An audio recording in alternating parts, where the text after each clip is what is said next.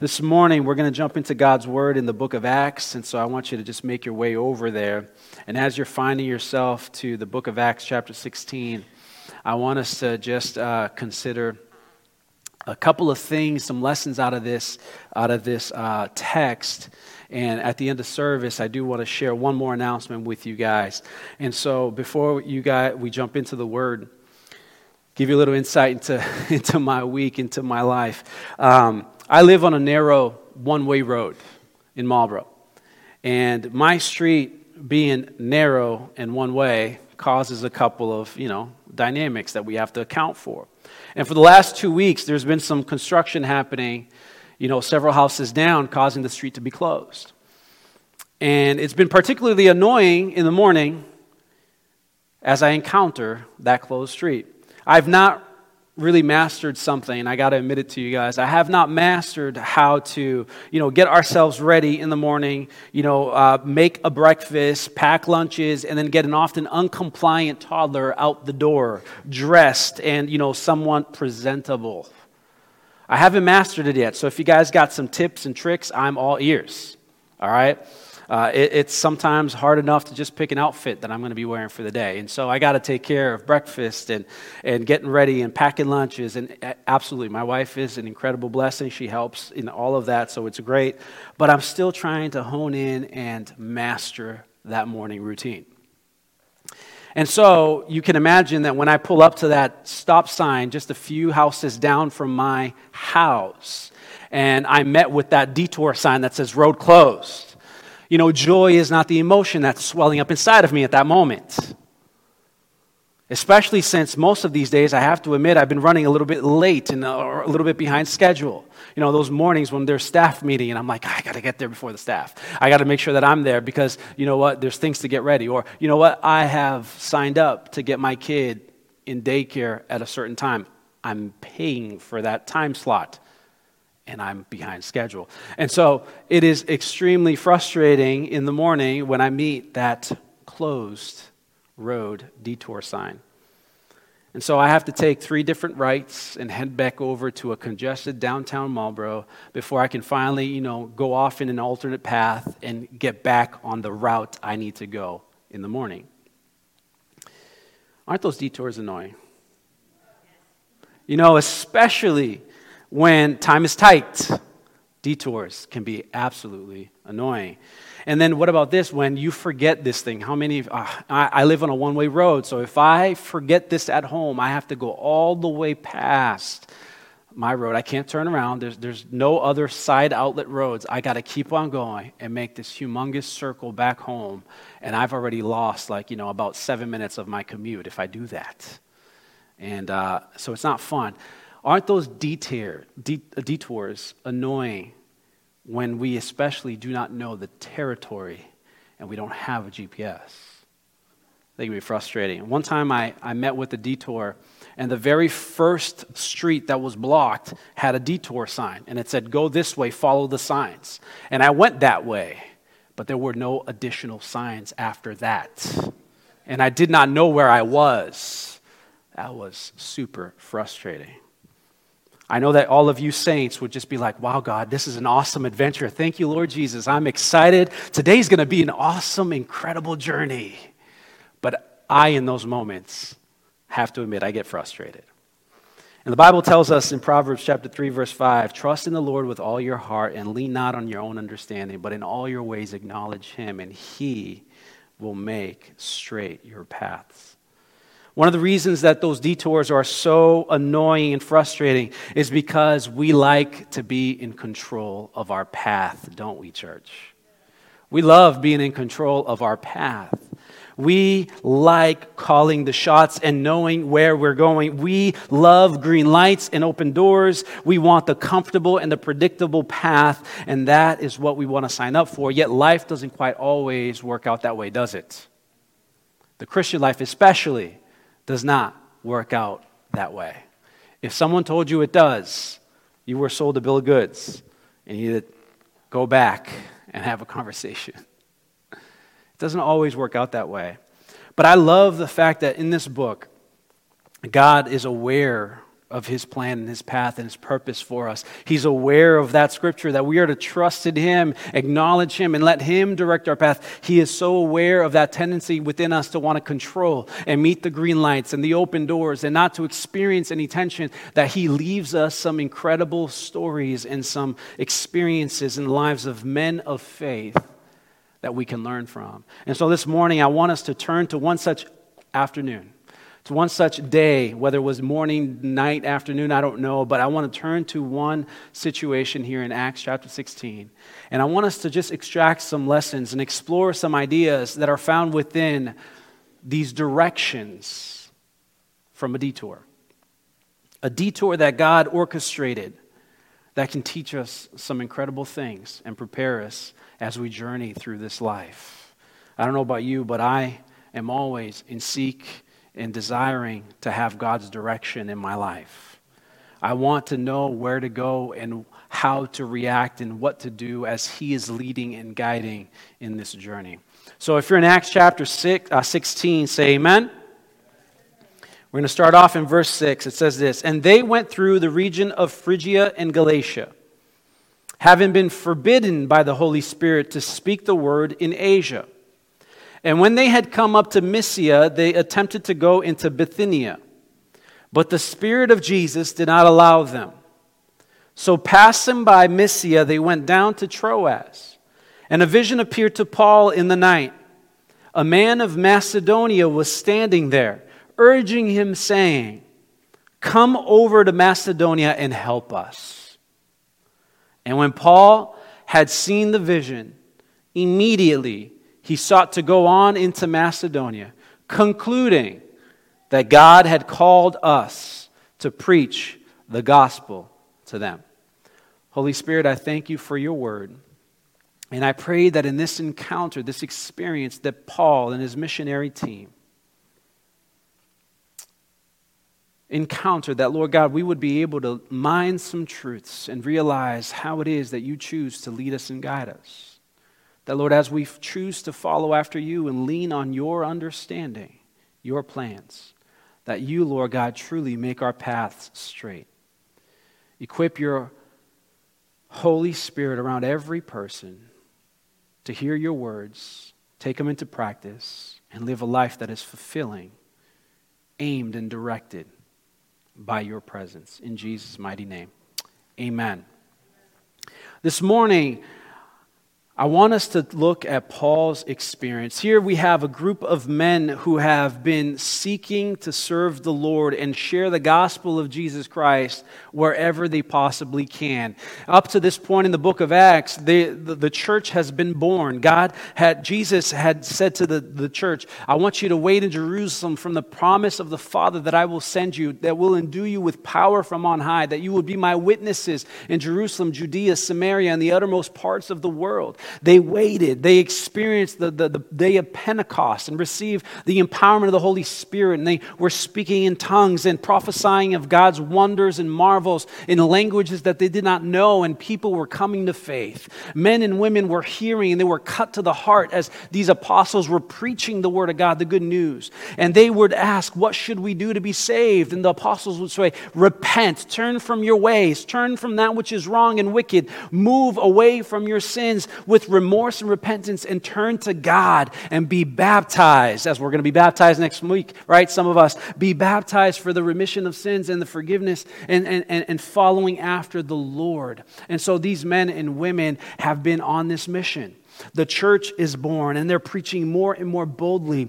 And now, people, not only of the Jewish heritage, are coming to know the Lord. There's men and women who are on the peripheral, those who are Gentiles, those who never experienced the relationship of, uh, of being included in God's covenant people. These are men and women who, who are seeing God's blessing and God's word and hearing the good news of the gospel by their Jewish brothers and they're wanting to experience it themselves. So, the, the council of apostles, these men and women who have followed Jesus, decided that they're going to preach the gospel as the Lord has opened up this experience to be not just for those who were his people, but for all, as Jesus promised. Go into the world and make disciples of all nations, baptizing them in the name of the Father, Son, and Holy Spirit, and teaching them to obey all that I have commanded you. And so they were off. Paul went in a direction, and we have, you know, Barnabas going in another, and these men have gone and established preaching the word of God to several different regions and cities and states, and, and now there's churches being birthed in all uh, around the known world and here on this second missionary journey. Paul and his team are continuing in that mission to preach the good news of Jesus to everyone that they can and share the wonderful life that's available, the wonderful hope that's available in Jesus Christ who was the sinless, perfect Son of God, who came down, leaving eternity, that he would take on the form of man, empty himself to the point of death and death on the cross, paying for the sacrifice that was necessary. To, to, to, to cancel out the debt and the weight of sin, as Pastor Xavier shared last week, the righteousness of God alone could have done that for us and reconciled us to God. And now they're preaching that good news. And so, the very first observation that I want us to understand as we're contemplating that in this detour, we see that there is a, a, a, change, a stop sign that is given. There is, you know, a closed road that they encounter as these men are going forward. They are preaching, things are working, it's exciting, people are being saved, uh, churches are being established, and there's men and women who are coming and joining the way. They, they are listening to the message of the good news of Jesus Christ and they are signing up. They are joining the army and joining the movement. Things are going well. And Paul has intention to continue moving eastward. He wants to get into Asia Minor. He wants to get into Asia and, and step his way into that region of the world as he continues to preach the gospel of Jesus Christ and they come up to this detour. So, the first thing that I want us to understand that if we're going to encounter God's direction, if we want to be redirected, we're going to take some lessons when we find these closed doors in our lives. Is that number one, God direction, God's direction rarely comes to those who are inactive. It tells us in verse 6 and they went through. I feel like far too many people are waiting they're stuck on the sidelines of life waiting for some dramatic start or an invitation. Too many people are waiting for this incredible, amazing opportunity to materialize in their lives or for this incredible epiphany to grip them. And finally, they can step into the fray, get into the arena, and start doing that which they feel the Lord has called them to do. There's too many people, even in the church world, that sometimes believe that they can't serve God. They, they haven't been activated in their faith. Why? Because there hasn't been this grand invitation or call. The pastor never give me a call, so I can't do anything for God. There's never been this incredible moment where I heard, you know, the voice from heaven, like Paul from his on the Damascus road. The heavens didn't part and the voice of God didn't beam down. Therefore, I haven't gotten involved. But this Macedonian call did not come to an inactive people. It came to men who were actively serving the Lord. As Paul and his team of Silas and other followers, Timothy, got involved in this mix, and we're going to find that Luke joins them in this process as these men are going forward, eh, spreading the good news, as they are actively engaged in serving and preaching, the direction from God is made clear. As these men are moving, God gives his word. Paul and his team, they're not sitting down waiting and twiddling their thumbs, waiting just for the clarity that they need. These guys are on the move. They're not waiting for the download and waiting for all of the things to be made right. They are actively pursuing God and doing what they think is right. On this second journey, they said, Hey, we've been preaching the gospel and establishing churches. We're going to keep doing the same thing, and we're just going to keep on going. That seems to be right. It seems to be working. That seems to be what God would want us to do, right? He said, Go and preach and teach and baptize, we're doing that. So we're going to continue on doing that. And they did not wait back in Antioch for God to drop a map in their laps. They got going, and in the process, clarification was granted. See, we can turn, those of us who've learned how to drive and have driver's licenses, or those of us who are hopeful to one day be driving, right? We've gotten behind the wheel of a car, and we can turn that steering wheel all we want all day long while that car is parked. But until that car starts moving, we aren't going in any specific direction. We're going to be stuck right there.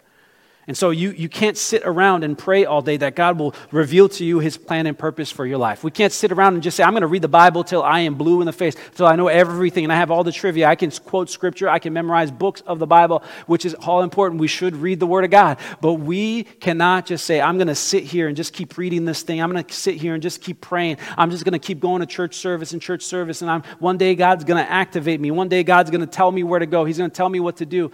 Amen pursue the Lord. But you know what? We need to start getting active. We need to just get into the mix and start doing something. Start doing something to serve Jesus, and He will direct your path. Start doing something to serve that dream. Start doing something to establish that purpose that you feel God's birth inside of your heart. Don't wait for it all to come together and everyone to show up. Don't wait for Shark Tank to say, Hey, I want you to invite you onto the show, and I want to just give you a whole bunch of money so that you can go ahead and do the thing that you want to do. We need to start doing some things, and in the process, clarity comes. Amen? Patricia, I know you're in service today, and I was super encouraged by your attitude. I just want to shout you out for a second. You know, even though you weren't sure, I remember the conversation. You said, I don't know what God has for me to do, exactly the ministry He wants me to do, and how He wants me to serve Him, but you know what? I'm going to do something. And so I commend your attitude because you have been an incredible blessing in our cafe ministry. So thank you for doing that. You said, I don't know what it's going to be, but God, you're going to show me and lead me to the place you want me to go, and how I can use my passion for God to make a difference in someone else else's life. So I commend you for that. We are going to receive direction when we get active. These men went about going and they received clarity from the Lord. Number two, if we want to experience direction from God and ex- encounter the lessons He would have, even in a closed door, we, some of us, need to stop cursing God's closed doors and rather we need to look for His open door. We need to stop cursing God's closed door and rather look for his open one instead. Notice in verse 6 how these men were forbidden by the Holy Spirit to speak the word in Asia. That, that's the province in western Turkey if we look at the modern map today. And then in verse 7, it says, They tried to go north into Bithynia near the Black Sea, but the Spirit of Jesus did not permit them. By the way, there, there's an incredible connection here with the Trinity of God. The, the Holy Spirit did not allow them, the, the Spirit of Jesus did not allow them, and later on it's going to say that, that God Himself did not allow them. It's a perfect image of the Trinity of God, although that word is never used within the Scriptures. We serve a triune God, a God in three persons. Amen? And so, they are banned, they are blocked. There are two closed doors. And at first, when I read this, I'm scratching my head thinking, uh, what? I read this passage, and, and I got to admit, I've read it before, and I'm saying, Lord, what's going on here? What is it that you know blocks these men from going into this place? Is it that you don't want the people of Asia and Bithynia to hear the good news of the gospel of Jesus Christ? Like, what is it? Did they do something wrong? Like, what's wrong with these people? Are they just not good enough that you said, hey, they can't have it? And absolutely not. Is the reason, the question, the, the answer is clear. If we read this scripture, it says here that he wishes that none should perish, but that all should encounter eternal life. So I know that the answer is an absolute resounding no. He absolutely wants them to experience the gospel and the good news. But at this particular venture, at this particular moment, he does not want this group of men going into this region of the world to preach the gospel. God, in His sovereignty, and His plan, decided that it is not yet time for them to go there. And if we were to read the rest of Acts in chapter 18, in verse in chapter uh, 24, if we were to read First Peter and read from another apostle, that in fact the gospel did make its way into those regions. There are, you know, uh, uh Peter starts greeting his letter. He says, Greet the people in this region, the churches in this region. So believers were established. The church was, was, was established in those places. But at this moment in time, the Holy Spirit, sovereign in his work, knowing the end from the beginning, understanding the parameters and the details and the variables in the mix, he decided it is not this moment the right time that Paul, Silas, Luke, and Timothy make their way into Asia and Bithynia. It wasn't the timing, it wasn't his plan. And it's not that, you know, the Europeans, because he's going to direct them to Macedonia, he's going to sh- share, um, lead them to a different place. It's not that the Europeans deserved it better than the Bithynians and Asians. It's not that at all. It was God's plan. It's all by His sovereign plan. And the gospel does not come to people based on their merit. It doesn't come to people based on their goodness. It comes to people by God's sovereign, unmerited grace, as Pastor Xavier was sharing last week. His righteousness. Though the Spirit closed two different doors, Luke does not communicate one time. I don't see it in this gospel here in this Acts of the Apostle, I do not see the fact that they are complaining or bemoaning it at one point in time. They're not like the man over there trying to wedge the door open. Uh, Asia, open up your doors. Bithynia, I'm going to kick it down. I'm going to ramrod this thing right here. I need to, oh, I can't believe that this door is closed. I can't believe God said no to me. I had such great plans to eat such great food in Asia. I was going to experience the wonders of God as I served people in this place. I had a people that I just absolutely needed to see, a place that I absolutely wanted to go. This is the timing that I had in mind. This is the exact plan. I mapped this thing out. There is not one shred of complaint on either of their lips, not one of them. Sulking in the corner, worried and frustrated that God has closed this door, not one of them. Paul never cursed the closed doors. Friends, we're going to encounter some closed doors in our lives. Yes, there's some doors that the enemy will close because Paul says in one of his epistles that the enemy kept him from visiting Galatia or visiting another church that he wanted to go to. But yet it tells us directly in this scripture right here that the Holy Spirit, the Spirit of Jesus, that God Himself blocked their way and closed their path on that particular time and redirected them somewhere else. There will be rerouting in our lives, church. There will be some doors that will not open for us when we desire them to be open. And in those moments, are we going to get bitter? In those moments where we are forced to be recalculated, rerouted, are we going to become bitter and bemoan and curse the closed door? Or are we going to look for God's blessing in what He's trying to open? Are we going to say, Lord, if you're closing this door, there must be a reason because I have read your book, I have read your word, and when you decide to close a door, there is no man that can open it. And when God, there's a closed door that you want open, there is no power, no principality, there's no height nor death, no, no angel or demon that can keep that door closed before me. We don't know how the Holy Spirit forbade these men from going forward. We don't know how he blocked them from getting into Asia. Maybe it could have been through some audible voice. Maybe like Paul on that journey to Damascus, they finally heard they heard a voice from heaven. The Bible doesn't tell us. Maybe it wasn't a voice. Maybe God used Silas, who was known to have been a prophet in the scriptures. If we read and find him preaching and prophesying, maybe Silas got a prophetic word and it said, "We're not going this route. God wants us to go this way instead." Maybe it could have been that they just did not have internal peace and that blocked their way. They're trying to go into Asia and something does not feel right. Something inside of them is saying, ah, this is not the time. Something inside of them is saying, all right, the time has passed. It's not now. I, I need to, there's something else I'm sensing God wants us to do in this moment. It could have been that. Maybe it could have been a physical illness on Paul's part. Because after all, who is Luke? Luke is called the physician. Luke was one of the men who became instrumental in Paul's life in adding value of, uh, uh, of taking care of Paul in all of Paul's weaknesses. Paul went through the wringer. He encountered some closed doors. And even in this passage down the road, as God redirects them, he's going to encounter some turmoil and some pain as there's going to be persecution coming his way. And where is the great physician, Luke? Right there by his side to tend to some of his wounds and take care of some of his ailments.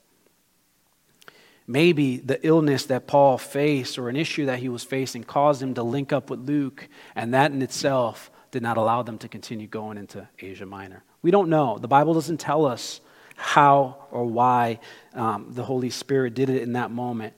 But, church, the point is we need to learn to recognize God's leading, and we need to get excited about what He's leading us into. We need to get excited by recognizing if this is the Lord who's closing this door, why am I going to hit against it and start cursing Him for closing it for me? Because if he's closed it, there is a purpose and a reason. And if he's closed this door, I know that my God is a God that always has something better. The Bible tells us no ear has seen, no eye, uh, no ear has heard, no ear has, uh, eye has seen what the Lord has prepared for those who love him, right? That he has a plan and a purpose for our lives. And so he's preparing something that's immeasurably more than what we could ever ask for or imagine. And so, are we going to curse the door? Are we going to look for the open one. If we're concerned about finding and meeting God's direction in the detours of our lives, then we need to understand that God's progressive turn based GPS is way better than a static detailed map. God's progressive turn by turn GPS is way better than a static detailed map. It tells us, verse 8 So passing by Mysia, they went down to Troas. Paul was feeling his way through in this journey. I, I, bet you, if you were to ask him in that moment, hey, Paul, two closed doors. You can't go to Asia, you can't go to Bithynia. Hey, Paul, where are we going next? How are you feeling? What's going to happen? What's our plan? What's our attack strategy? What's going to happen, Paul? I bet you that Paul, in that moment, if he, if he could be honest and transparent and humble, he would have said to you guys, I don't know. I'm just going to keep doing what I know to be right. But I don't know. Come back and check with me a few minutes later. Come ch- check back with me tomorrow. Hey, come, come and ask me after I've prayed a little bit and, and sought the, the Lord's direction and guidance here. But hey, I can't tell you where we're going next and which city we're going to be at. But hey, maybe we can try this one over here. Yet he headed in the direction away from Asia and he kept on going. So, passing by Mysia, they went down to Troas. Now, look at verse 9. And a vision appeared to Paul in the night a man of Macedonia was standing there urging him and saying, Come over to Macedonia and help us. Friends, I found this to be true in my life, and I believe that some of us can, can witness this and say, Amen. That usually knowing God's will is like driving in a fog. Knowing God's will for our lives is like driving in the fog. The visibility is blocked. The route potentially is unclear. We don't know exactly all of the turns that we're going to make. But the blessing for those who are courageous enough to get into the driver's seat of the car and start driving is this that we have a GPS with us. That God is there. For his word says, hey, though the world fades away, my word remains the same. Though the heavens and earth will pass away, my word will come to completion. We know that he has promised us that he would be with us to the very ends of the age. So go baptize, go preach, go teach, go do all that stuff. And know I am with you to the very ends of the age. If we get into the car, and we decide to follow after Jesus, to seek after his direction, it does not matter if we have the whole map. And by the way, we know that maps get outdated, don't we? My wife has a, has a car with navigation in it. And you know what? It, it, it had a map, and sometimes we're, we're using her car and we're trying to go to a place that we don't know. And all of a sudden, we come to a crossroads, we come to a place that just doesn't make sense, and the GPS is not accounted for because that thing is out of date. How many of us are asking God for a map, for a detailed plan of what He wants us to do and where He wants us to go? And we think that if we get that thing all mapped out and all clear, then it's going to be good. We're golden. We can move forward in confidence and boldness. But the reality is, it, a map does not account for all the variables and all the changes. But if you have the map maker, if you have the one who knows the path from the end and the beginning, and he is by your side, he is in the car with you, it doesn't matter if you have it all together or you know the exact plan, plan and path that you're going. You have the one who knows it all, and he will tell you turn by turn. The word says, Your word is a lamp unto my feet and a light unto my path. For us, following after the cloud, following after Jesus, following after his pillar of fire like the Israelites did in, in the Exodus we follow after God, He gives us enough so that we know our next step. And often I've learned this sometimes God is purposefully silent and he does not tell us a single thing because he's given us enough clarity. He's given us enough knowledge to know what is right and what is wrong and what we should do generally. And so he waits for us to take that first path as his word has given us enough light for that path. And when we take that step, finally he says, Good job. Now let me give you the next one. Some of us are waiting for Him to just show us the entire journey And I, have I've shared my testimony with you guys before. When I came to faith and I got serious about my faith once more, and I was worried about making the wrong decisions and following after God, should I change my careers and go into Bible school and ministry and all of these different things? I told one of the pastors, I wish God would give me a map, to which he said to me, If he does, I'm going to punch you in the face. I've told you that story. If you are new and you don't know that story, I'll tell it to you later on. Because the bottom line is, God rarely gives us the full download. And even if He gives us an incredible strategy and dream, please believe that as we pursue that strategy and enact and execute that dream, that there's going to be things that are unforeseen and moments and variables and things that will change and doors that will close. That He wants to be right there next to us saying, Hey, I got you. Trust in me and let me lead you through.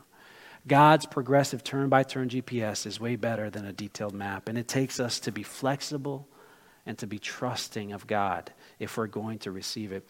Next, I just want you to say, see this. It's wise for us to confirm God's will, and it's equally wise then to obey it. If we're going to encounter direction and have God lead our lives and listen to Him as He moves us along this journey of faith, it is absolutely wise for us to confirm his will, and then it's equally wise for us to obey it. Look at what Paul did as he was talking with the team. And when Paul had seen the vision, immediately we sought to go into Macedonia, concluding that God had called us. When Paul shared the details of his vision with his team, with his companions, some form of reflection, some form of discussion took place because it's suggested in the word concluding.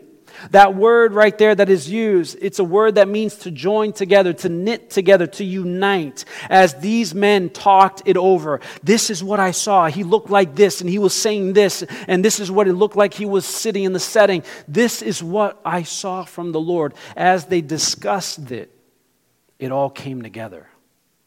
It's wise to seek counsel before we make big decisions. And how many of us, if we look back through, the, through, through, through our history, we could say, man, I wish I had gotten counsel on that decision.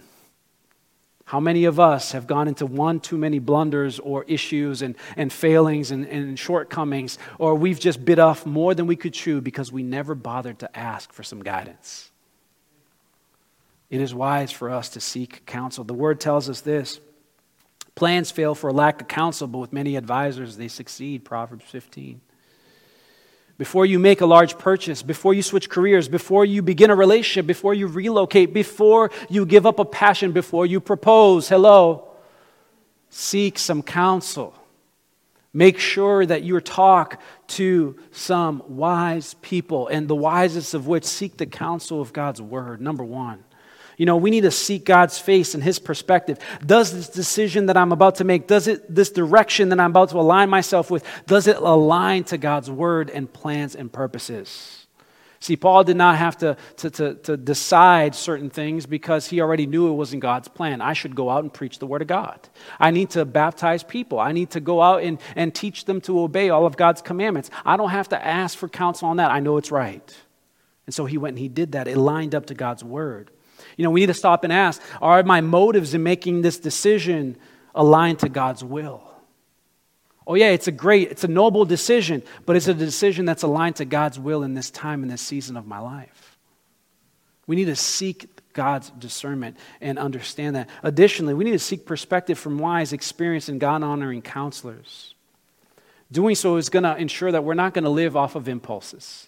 We're not going to be subject to our impulses and, and to our own desires and emotions. That we're not going to be clouded by how we're processing something and not be able to gain perspective from someone who's neutral outside of our situation, who's not emotional in the situation, who does not have skin in the game in the situation, but can see it objectively and give us some perspective. Sound counsel will make us more well rounded when we're making those big choices.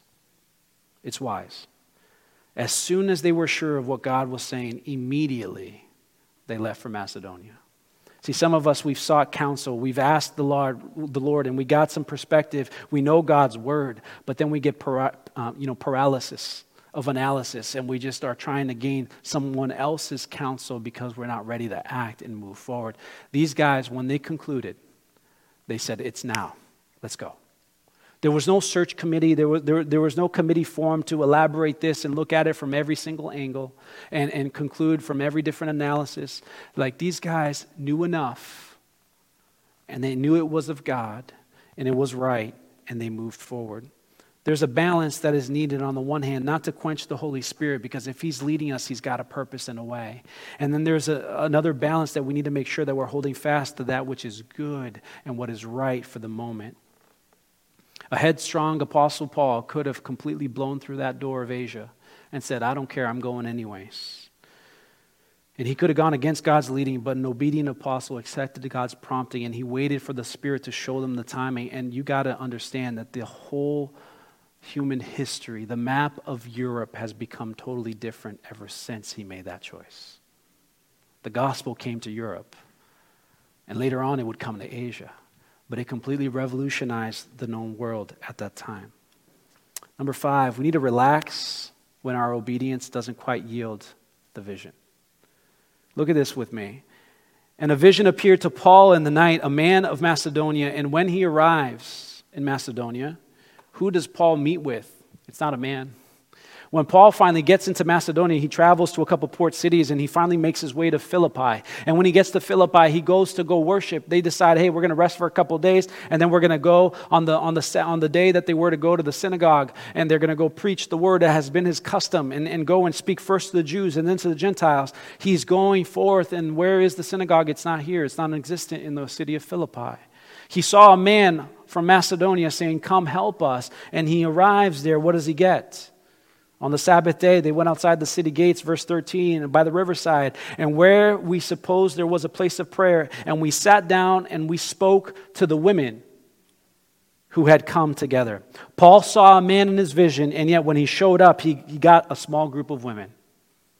He saw a man asking, Come help me. And when he got there, he saw a group of needy women who needed to hear the gospel message. And his first convert in the city, in the region of Macedonia, in the city of Philippi, was not a man, but was a woman by the name of Lydia. And his second convert, if we keep reading in the story in Acts chapter 16, his second convert is not a man. It's a slave girl who was demon possessed and who had the spirit of divination and was speaking things and making money for her bosses. And Paul casts out a demon from her and she is saved. So God showed him a vision of a man, and yet here he receives two women. Not only that, after he casts out the demon from that slave girl and he releases her from the clutches of her oppression she pledges her heart to Jesus. She's no longer useful for her slave masters who have been profiting from her divination. What do they do? These men are troublemakers. These men are rabble rousers. Let's throw them into prison. Oh, God, I got the vision that I'm going to go to Macedonia and help the people. Uh, God, what am I doing now sitting in prison? Relax when your obedience to God does not yield the vision that He gave you.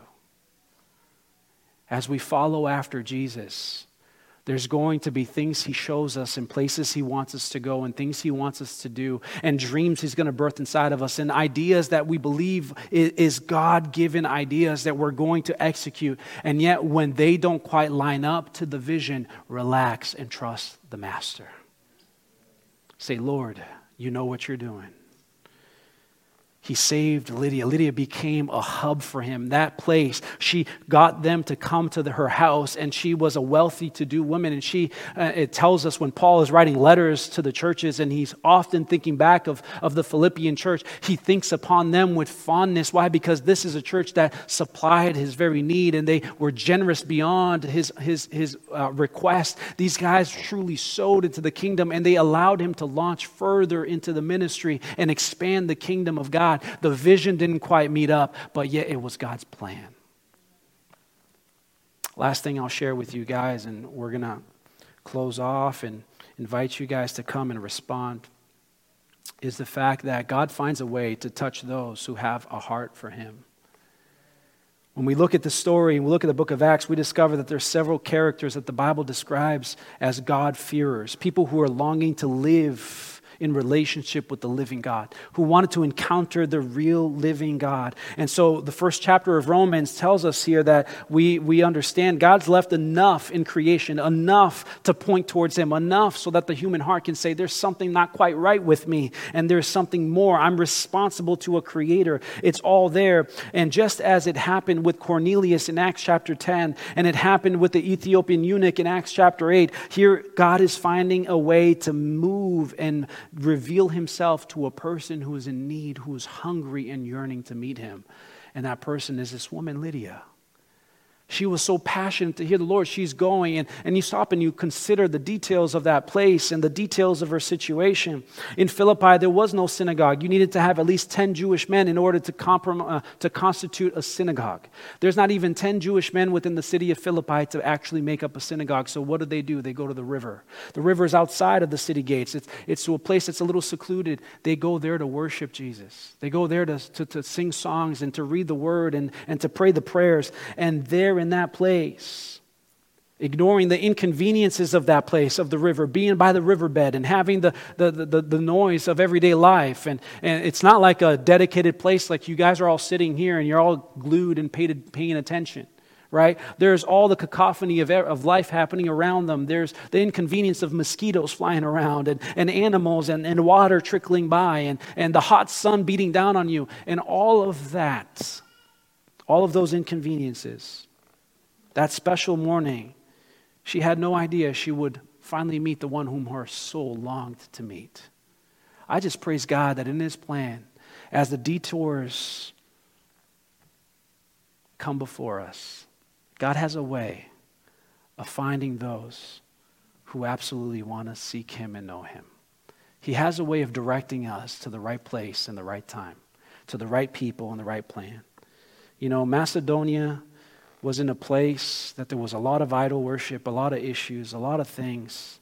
And in all of that, in all of the spiritual oppression that was happening around Lydia, God still made a way to reveal himself to a person who absolutely wanted him. He finds a way to touch those who have a heart for him. They knelt, together by that riverbed. They prayed, they worshiped, and that day this woman drank from a living waters that would quench her soul and never leave her hungry or thirsty again. God has a way of leading us in His plan if we choose to trust and follow after Him. I'm going to invite the team to come up. I want you to contemplate all these things as we just consider this passage in Luke chapter 16. Can you tell your neighbor, God's got an adventure for you? God's got an adventure for each and every one of us. There's an adventure mapped out that He has for us. There's an intended path and an intended purpose. He has a plan. He wants to accomplish some things and He wants to do some things in our lives. And in closing today, I'll offer you an illustration and then I'll wrap it up with an announcement. I was reading and I came across a story. At first, I saw God as my observer, my judge keeping track of everything I did wrong. He was out there sort of like the president. I recognized his picture when I saw it, but I didn't really know him. Later on, when I realized and learned to trust in God, it seemed as though life was like a bicycle ride on a tandem bike. Anybody ever seen one of those tandem bikes? Go to the next page. You'll see it on the slide. God was in the back helping me pedal. I don't know when or where, but at some point, he leaned over to me and said, Hey, why don't you let me go on the front seat? And you hop in the back. And boy, let me tell you, my life has never been the same since. When he took the lead, it was all I could do to hang on. And he knew delightful paths up the mountains and through rocky places, and he would travel at breakneck speeds. My life was never the same. And even though it looked like madness, he would just turn around and say, Pedal. I was worried and I was anxious, and I asked, Where are you taking me, God? And he would laugh, but not answer. He would just say, Pedal. And in that process, I started to learn to trust. I forgot my boring life and I entered into his adventure. And when I would say, I'm scared, God, he would lean back and touch my hand. At first, I did not trust him in control of my life. I thought he would wreck it for sure. But he knows bicycling. And he knows how to make the bike lean and how to take sharp corners. He knows how to dodge large rocks and speed through dark passages. And I'm learning to shut up and pedal in the strangest of places. I'm beginning to learn to enjoy the view and the breeze on my face as I travel down with my delightful companion. Just when I'm sure I can't go on anymore, he turns to me and smiles and he says, Just pedal. Church, for some of us today, this adventure begins with taking the first step of trusting in God. This assurance in the midst of the detours, in the midst of the changes of plans, in the midst of the places where we never thought He would take us or where we would go. It takes us taking a first step to step into the assurance that God has for us. I can say all these things. I can t- show you of Paul and his experience because this was a man and this was a team that had taken the step to say, Lord, you are truly Savior and Lord of my life. I'm going to trust in you. If you've never entered into a relationship with Jesus Christ, you've never said, Lord, I need you as my Lord and my Savior. I want to hop on the bike with you and allow you to take the front seat and take the lead. If you've never done that, you can't experience God's recalculating GPS to lead you into your purpose and plan, to give you confidence and assurance, even in the midst of changes. It starts with your repentance and your confession. And so today, in just a few moments, we're going to conclude our service with prayer and worship. The team is going to praise God and we're going to worship God. These altars are going to be open. I invite you to just make your way out of your seat if you have not yet come to know the Lord in this way. I want you to just come and spend some moments with Him, and we're going to pray over you and pray with you that God would start this adventure in your life. All of us have gone astray, all of us have sinned and fall short of God's glory. Yet His redeeming, unmerited grace and favor says to us, I want to save you and bless you.